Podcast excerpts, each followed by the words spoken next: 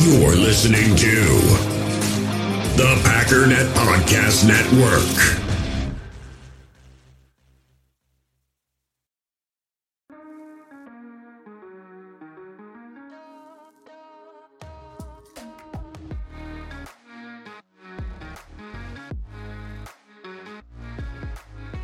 Hello, everyone, and welcome back to another episode of the Wisconsin Sports Heroics podcast on the Packernet Podcast Network. My name is Sam Holman, and I'm here with my co-host McQuaid Arnold. McQuaid, how are you doing? I am outstanding. I'm glad to be back. Game week, week one, Minnesota Vikings. Here we come. Yeah, it's we're we're we're getting there. We're almost there. Yep. A couple more days. We're going to be facing the Minnesota Vikings on the road. Well, not us, but the Packers. um, but yeah, we're we're going to be talking the 53 man roster uh, today. Just kind of breaking down some of our thoughts about the the final cuts and what what surprised us, what stood out to us. And we'll be transitioning into talking about uh, the Vikings game and what we're going to be looking for there. So first of all, just to start us off, uh, the Packers finished off the final cuts on uh, two on August 30th. Um, they made a couple moves after that, just putting together their practice squad and that sort of thing. We can kind of cover that, but just to talk about the initial 53 man roster, I'm going to run through the position groups, who was kept, who was cut, and all that sort of thing. So, starting from the top, quarterbacks, obviously Jordan Love, Aaron Rodgers, they were kept. Danny Etling was released at running back.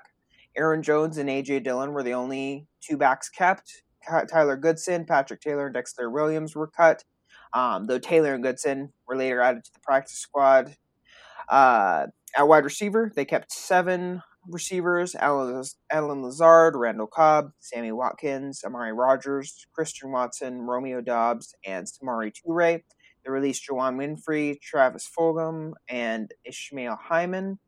Um, I believe they, I know they brought back Winfree on the practice squad. I believe they brought back Fulham as well. Um, maybe wrong on that though. At tight end, they kept four uh, players Tonyan, Marcedes, Deguara, and Tyler Davis. They released Alize Mack, who was injured, uh, Nate Beckert, who was also injured, and then they released Sal Cannella. I believe that none, none of them, as of this recording, none of them have been brought back to the practice squad. On the offensive line, got David Bakhtiari, Yosh Nijman, Jon Runyan, Josh Myers, Royce Newman, Elgton Jenkins, Jake Hanson, Zach Tom, Rasheed Walker, and Sean Rhyan. Caleb Jones and Michael Menet were released. Caleb Jones was brought onto the practice squad. Switching over to the defense, on defense on the defensive line, uh, they kept six players: Kenny Clark, Jarran Reed, Dean Lowry, TJ Slaton, Devonte Wyatt, and Jonathan Ford. They released Jack Heflin, Chris Slayton, and Akil Byers. Heflin and Slayton were both brought back into the practice squad. At outside linebacker, they kept five: Rashan Gary, Preston Smith, Jonathan Garvin, uh, Tipa Galeai, and Kingsley Enagbare. And then they released Ladarius Hamilton and Kobe Jones. Uh, of those two, I think that Kobe Jones, I know for sure he was back on the practice squad. Not sure about Hamilton. There's been any change in that. Um, inside linebacker, De'Vondre Campbell, Quay Walker, Isaiah McDuffie, and Chris Barnes. And then Ray Wilborn was released, and Ty Summers was actually uh, traded to the Jacksonville Jaguars, I believe, uh, before the 53 down the 53 cut down date. Uh, and then they kept five corners Jaire, Stokes, Rasul, Shemar Jean-Charles, and Keisean Nixon. And they released Rico Gafford, Kiondre Thomas, and Kabion Ento. I believe they brought back brought back both Gafford and Kiondre Thomas, so they later released Gafford as part of a, another move. And then at safety, uh, they kept Amos, Savage, Dallin Leavitt, Tariq Carpenter, and Micah Abernathy. They released Sean Davis, Innis Gaines, and Devonte Cross. Um, they later released Mike Abernathy as well uh, when they signed uh, safety Rudy Ford, but Mike Aber- but Abernathy was brought back on the practice squad. And then to finish up special teams, uh, they kept Mason Crosby at kicker, punter Pat O'Donnell, and long snapper Jack Coco. Released kicker Ramiz Ahmed. They brought him back. I believe the signing was officially announced today. Uh, they brought him back to the practice squad. So a lot of you know names, a lot of movement going on over the last couple days. Um, what were some what were some moves that stood out to you, McQuaid? Whether it was release, whether it was a decision to keep a player, or anything in between. I think the the number one thing that that we all kind of um, focused on, at least from the start, was Juwann Winfree being released. That he's been a name in Green Bay for two years now. It's been a name that Aaron Rodgers has praised mul- multiple times, um, previous years as well as this year. And then he was also a name that Aaron Rodgers had mentioned, uh, I think, some displeasure in uh, in Green Bay releasing him. So to see him uh, come back to the practice squad, clear waivers, which is surprising to me, but then come back to the practice squad was was I think a, a pretty big deal, showing that Green Bay uh, cares you know what their quarterback wants, but also they can acknowledge that that uh, you know Juwann Winfree preseason is one of the greatest wide receivers, wide receivers of all time.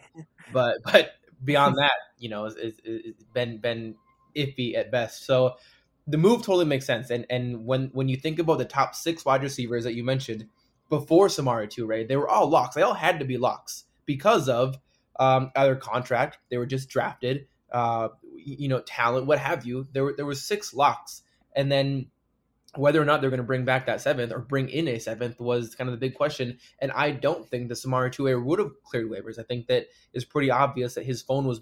There have been reports that his phone was blowing off the hook at the end of the seventh round during the draft because people yeah. wanted to sign him or uh, thought they were going to be able to sign him, and Green Bay ended up drafting him in the seventh round. So I don't think he's going to clear clear waivers, and, and I think that you know Juwann Winfree's contract and age may, may have played a role in him actually clearing waivers.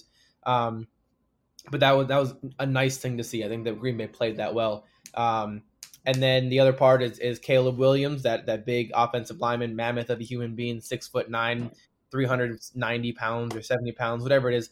Um, he was another player that, that Aaron Rodgers kind of, I think, showed a little bit this displeasure in, in Green Bay not keeping um, on the on the roster. But again, he was brought back to the practice squad. So there's two guys that that, and the only two guys that I'm aware of that Aaron Rodgers showed any displeasure in Green Bay not keeping were both brought back to the practice squad. I think that both for different reasons. Um, I think that they they took Rasheed Walker, who was a seventh round draft pick um, from Penn State, onto the 53 because he just showed a little bit more um, fundamentals of the game. You know, more than Caleb Williams is just a big dude, and he will and he will out muscle you each and every play, right? But if you got some players with finesse out there or a little bit of um, charisma, on field charisma, that might be able to get around him. So getting a player that's a little bit more polished, but bringing back Caleb Williams, who is in of itself a weapon because he's so big, you can develop him into something. Uh, and then the the other the third one that kind of stuck out to me was only two running backs, and I think that was a big shocker for me, mainly because I think that Aaron Jones is going to be labeled as a weapon this year, not necessarily a running back, and I think that AJ Dillon will get the most carries um, at the true running back position this year, but Aaron Jones will get more touches in total. Um, I, I truly believe they're going to use Aaron Jones everywhere on the field, which would lead me to believe that they need to keep keep two more running backs behind Dillon, or excuse me, behind Jones. Um, so, and like you said, they, I think they brought them both back to the practice squad, Goodson and Patrick Taylor. So that's something, you know, that's something obviously. But um, we keep bringing up practice squad. We keep we keep saying that, but at the end of the day, you know, practice practice squad isn't out there at week one, so that does not bode that does not do anything for for Minnesota Vikings versus Green Packers on September 11th. Um, so it's nice to see, but I think it's going to be interesting to see how they use their running backs now. There's only two on the roster. Yeah, now it is worth noting with the practice squad. I think they recently changed the rules where essentially every player on the practice squad can be elevated three times to the active roster on game day. Um, after they like each after a player has been elevated three three times, then they have to either be kept on the practice squad or elevated to the active roster for good. And so I think that even though they only have two running backs, I, I think that what their plan is is they're going to elevate some of those guys, Tyler Goodson, Patrick Taylor, depending on their needs, um, for you know for the, for the first part of the season while they wait for Kylin Hill to return, and then you know they'll make a decision: do they want one of these guys on the active roster? Do they want Kylin Hill out there as kind of their main backup running back? Um, obviously, Amari Rogers, we saw him take some snaps at running back, so he can kind of do some stuff in that role. Um, and one other thing, I actually made a mistake. Ty Summers was not traded to the Jaguars. That was Cole Van Lanen. Um, Ty Summers was actually the reason I was I I had his name in my mind. He was actually the only player claimed on waivers uh, from the Packers, which um, kind of leads into my other point. I think Green Bay played this really well. Like I think that they the guys that they released, they were pretty much able to get all of the guys they wanted back on the practice squad, right? The guys we kind of worried about, Caleb Jones, um, Juwann Winfree. For me, it was Kobe Jones and Chris Slayton and some of those defensive linemen. um, they were able to you know get them all back, and I think that shows kind of the the feel that Brian Gutekunst has for you know what the league's going to be doing and what players are out there. So I think, I think it was well played uh, by the Packers. A couple of surprises for me. Um, you got you covered the offense really well. Uh, I'm going to go with defense. Sean Davis was kind of out of the blue. Um, now it makes sense in hindsight because apparently he got he was injured uh, the last couple practices, and that kind of affected his his eligibility for the roster. What the it, it affected whether they wanted him on there or not. So that makes sense with the, the context of the injury, but you know, just it, it, felt out of the blue at first because he had kind of been their primary backup safety, and so it felt really weird for them to be cutting him at a position they already kind of had some questionable depth at. Um, the other uh, couple, the other surprise was John Ford, Jonathan Ford, being kept over Chris Slayton and Jack Heflin. I, you know, there. I, am not saying that Jonathan Ford did not have some good plays in preseason, but I think that you know most most people, including me, would say that Jack Heflin and Chris Slayton outperformed him. Um, they were better pass rushers. They affected the game and you know the run game more. Um, and so it you know kind of came out of nowhere. I, I had predicted that Chris Slayton was going to make the roster. I know some people wanted Jack Heflin, but you know they they cut both those players, got them both back on the practice squad. I think that you know the point you made about um, wanting their draft picks on like the four the four year uh, deals, their rookie deals, it play did play a part. I also think, and I kind of mentioned this on Twitter after that happened, was um, Jonathan Ford, he if you think about kind of the way they want to use their defensive line, he's going to be one of the few like true nose tackles that they have out there, right? Kenny Clark, now he can play nose tackle, but sounds like they, you know, it sounds like he got lighter over the offseason. Sounds like they want to use him at, you know, three technique and outside a little bit more. Um, same with Jarran Reed. He's been sounds like he's been playing primarily, you know, three four defensive end most of the offseason. Devonte Wyatt, they want as a three technique. So if that's the case, and your your uh, your fourth guy is Dean Lowry, that really only leaves T.J. Slaton to play true nose, nose tackle. And so in that context, it makes sense that they wanted Jonathan Ford, even though in a vacuum, Chris Slayton and Jack Heflin may have been better, more consistent players than he was. Yeah, I think that Jonathan Ford was brought back. Big big reason because because of his size. Uh, in my opinion, he's six foot five, three forty.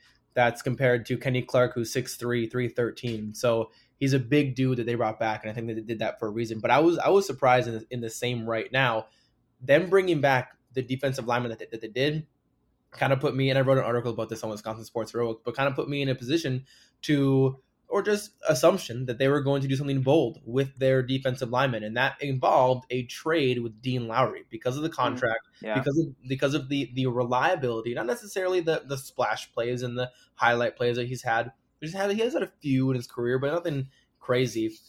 But he's on a pretty lucrative contract right now for what he's done on the field, and I, and I, but I still think that he could benefit from, or many teams could benefit from his presence.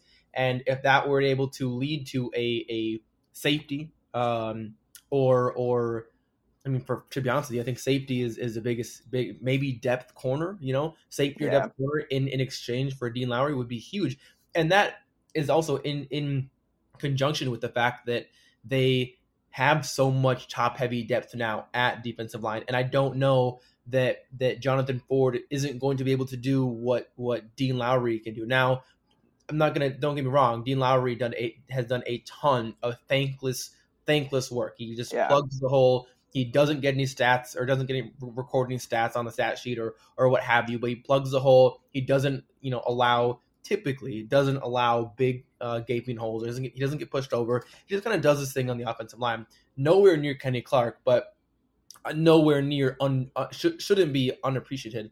Now, if you get a guy like Jonathan Ford in there, who's just a massive human being in, in his own right, um, who's uh, uh, like you said, a bigger can play actual nose tackle and can do similar things that Dean Lowry can do, then that made me think that they could uh, you know potentially use him as a trade piece. No talk. There's no talk about that yet. Obviously, nothing reported. That's just me kind of uh, spitballing here.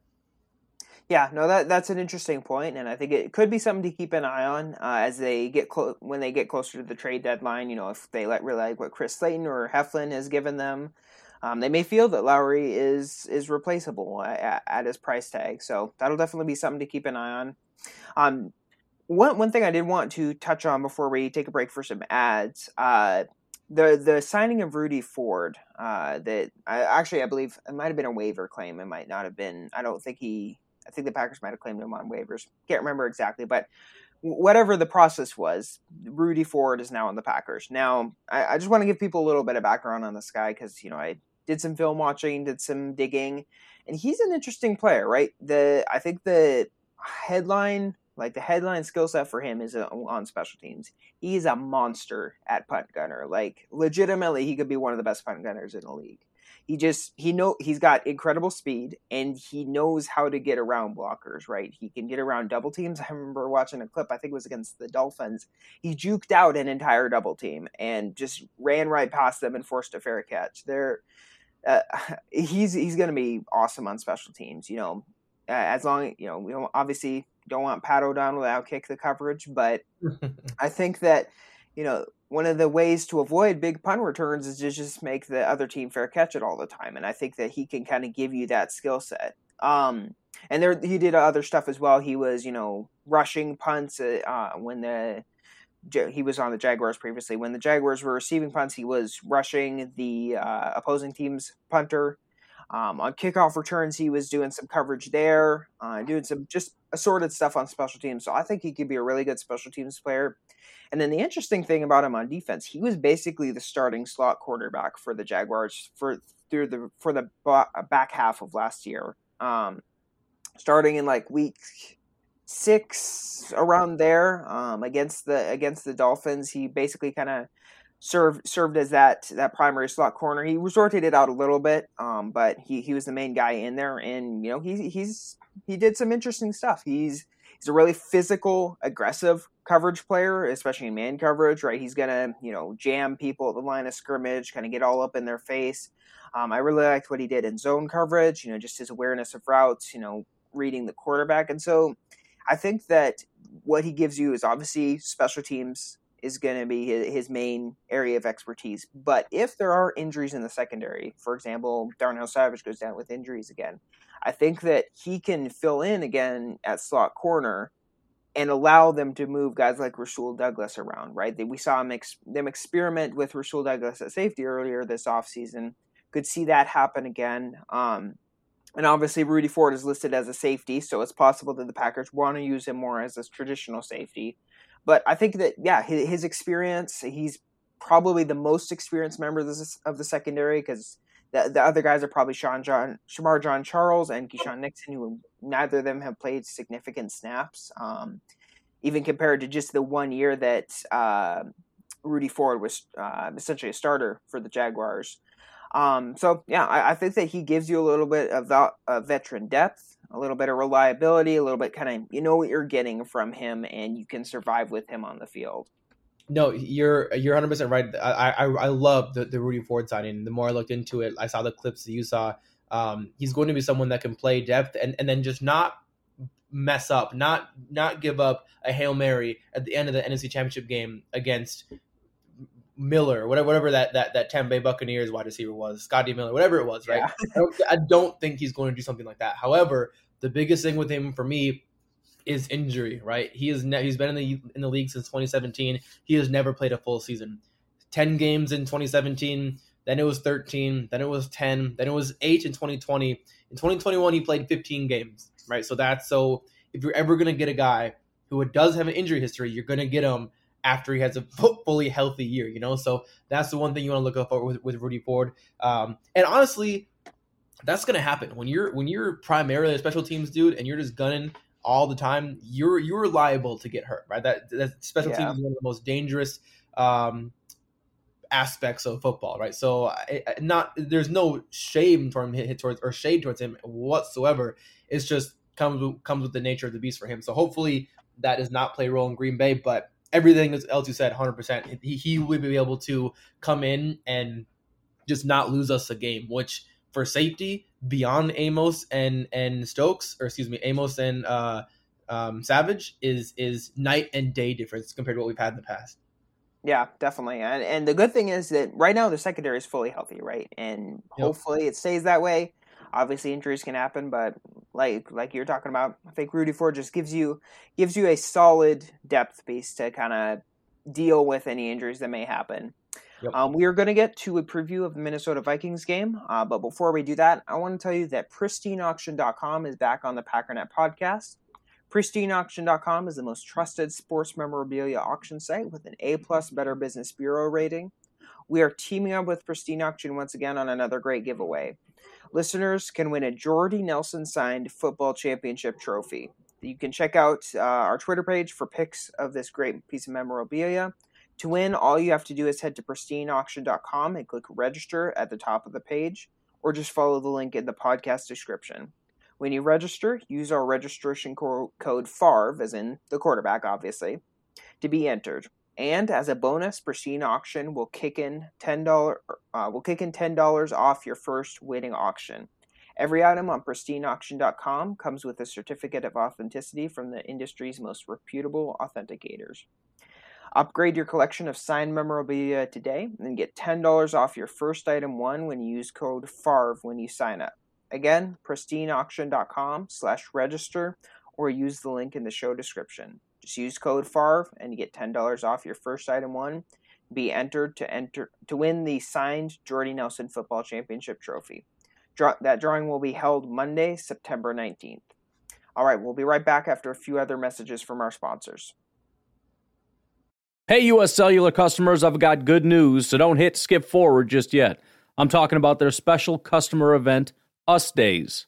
What's Us Days? It means exclusive offers just for their customers, just to say thanks, like up to $1,200 to upgrade to any new phone. No, I didn't just misread that. That's up to $1,200 off. They must really like you. Us Days at US Cellular, exclusive offers just for you, just to say thanks.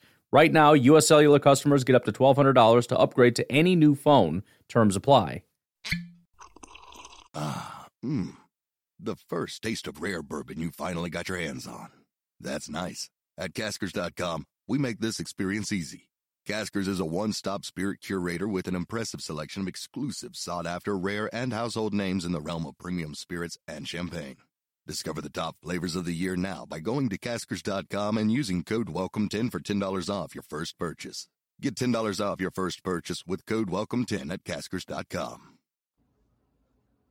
All right, we are back with a preview of the Minnesota Vikings week one matchup with the Packers. It's going to be at US Bank Stadium. It's going to be a noon game. Fox's headliner. It's gonna it's gonna be fun. I mean, it, it it doesn't get much more heated than Minnes, than Vikings versus Packers at, at, this point in the rivalry. No, it's one hundred percent. I believe it's a a three twenty game, three twenty five game. Yeah, uh, yeah. But but yes, no, it is it is going to be absolutely electric there. I will be there. The the half of right. this Packernet podcast, I will be there.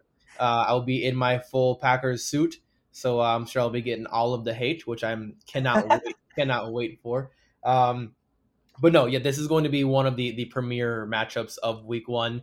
Um, I, I we, we we talk you know as much crap as, as anyone about the Minnesota Vikings, and that's the go to go figure. I mean, they missed the playoffs last year, but you cannot deny that they play Green Bay tough, just like the Lions for some reason as of late play the Packers tough.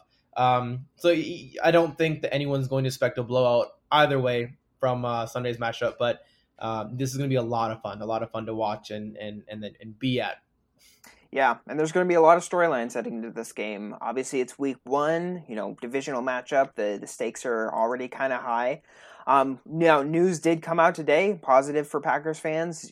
Uh, left tackle David Bakhtiari returned for team team reps in practice.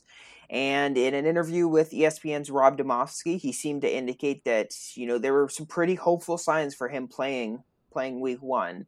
Now he did, you know, kind of later on on social media just kind of say that he was taking it day by day, but I I kind of get the feeling that that's just him hedging his bets. I still think that it's kind of I think that Packers fans can kind of start, you know, being optimistic that he he could be out there week one. Now we'll see. They may want him on a snap count. Uh, they may want to rotate him in and out.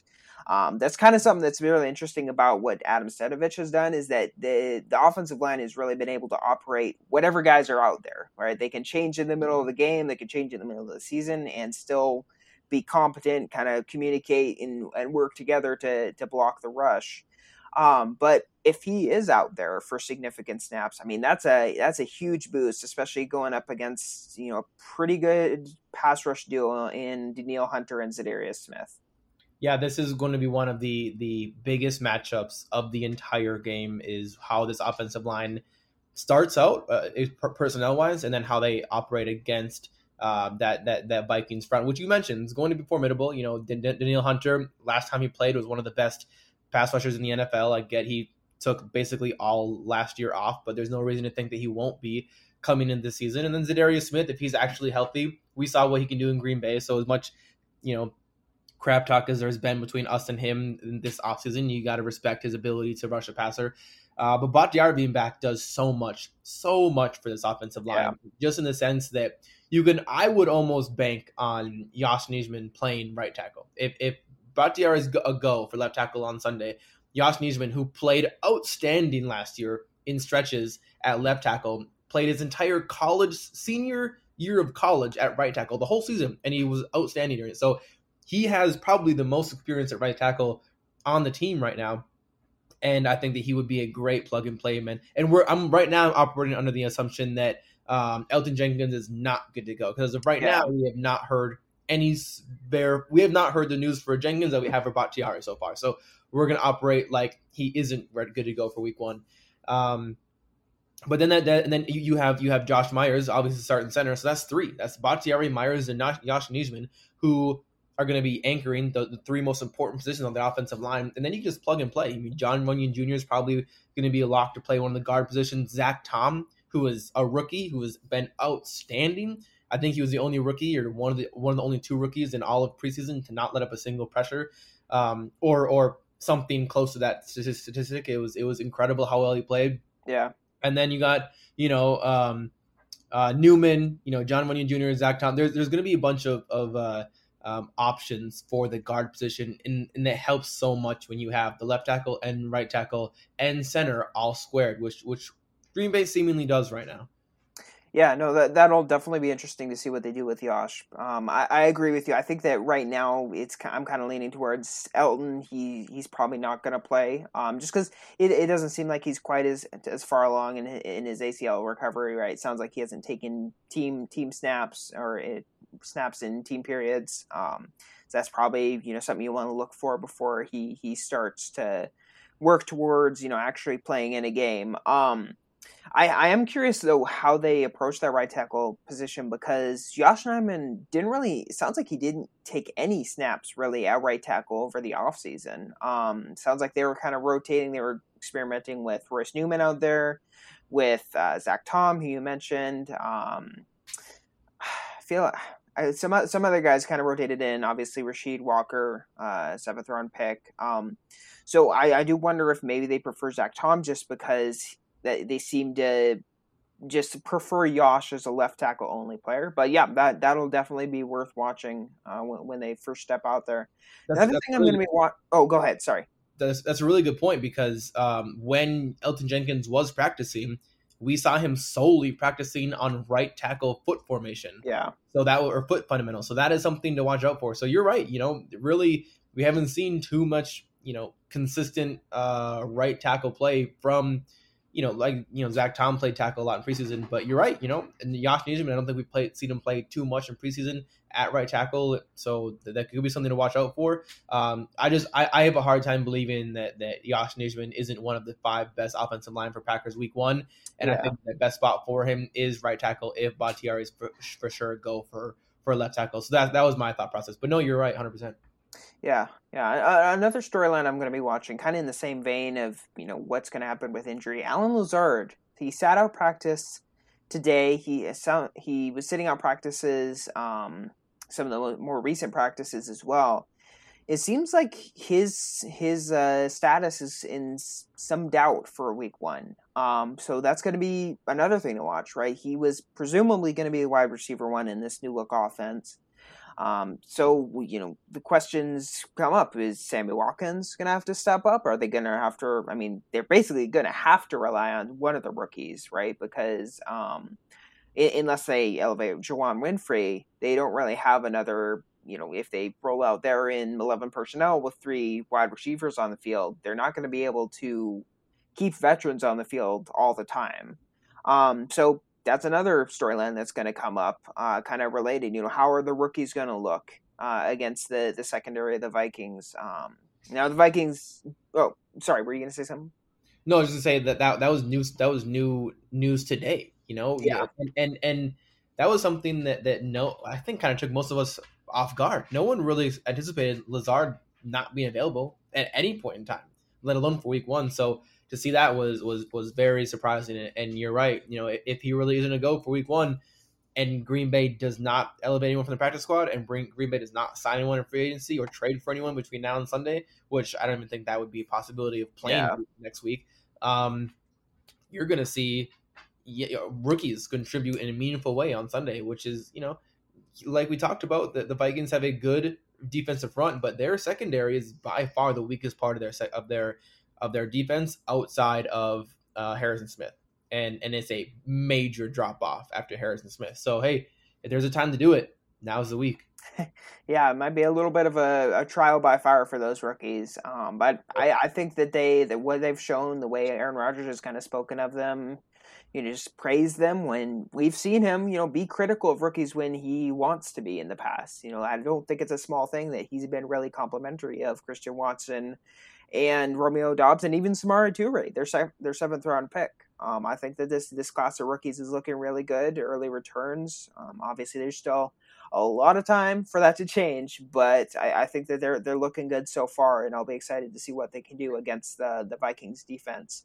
Um, Moving over to the defensive side of the ball, what are you going to be looking for as the Packers match up against Kirk Cousins? You've got to the number one thing you got to do is see who's going to follow. Is is Jaire Alexander going to follow? Um, uh, 18. What's his name? Justin Jefferson. Justin Jefferson, of course, of course. Is is Jaire Alexander going to follow him? Are they are they going to have a plan for him? That's got to be your first your first assumption. Uh, you know, Adam Thielen still has good instincts in him. He's still a good wide receiver, but I honestly feel comfortable with Eric Stokes or Rasul Douglas taking the responsibilities of, of him.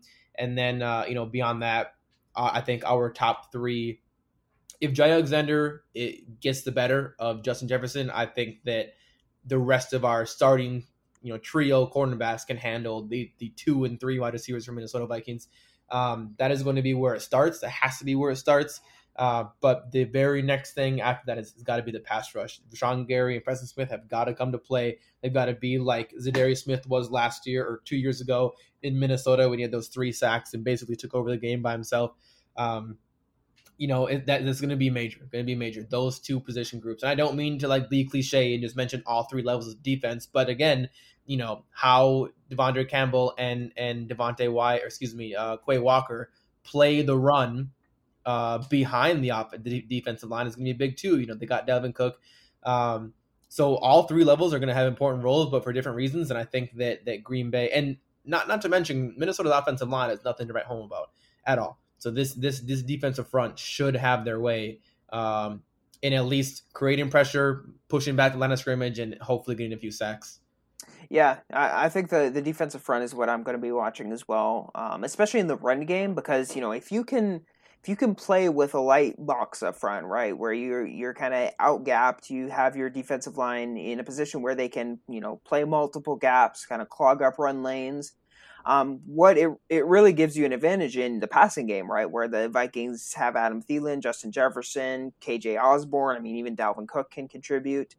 Um, it, it, allows you to maintain a coverage advantage, right? You don't need to bring a guy into the box. You can kind of keep stuff in front of you a little bit better, um, handle route combinations a little bit better um, when, when, you can keep that extra safety on the roof. And so it's going to be big if the if the Packers front can you know both handle the run and get after the quarterback um, without bringing extra guys into the box, whether blitzing or you know whatever whatever the the potential adjustment will, would be in that case. Um, I, I, think that the defensive front for the Packers is going to be key to holding that offense in check.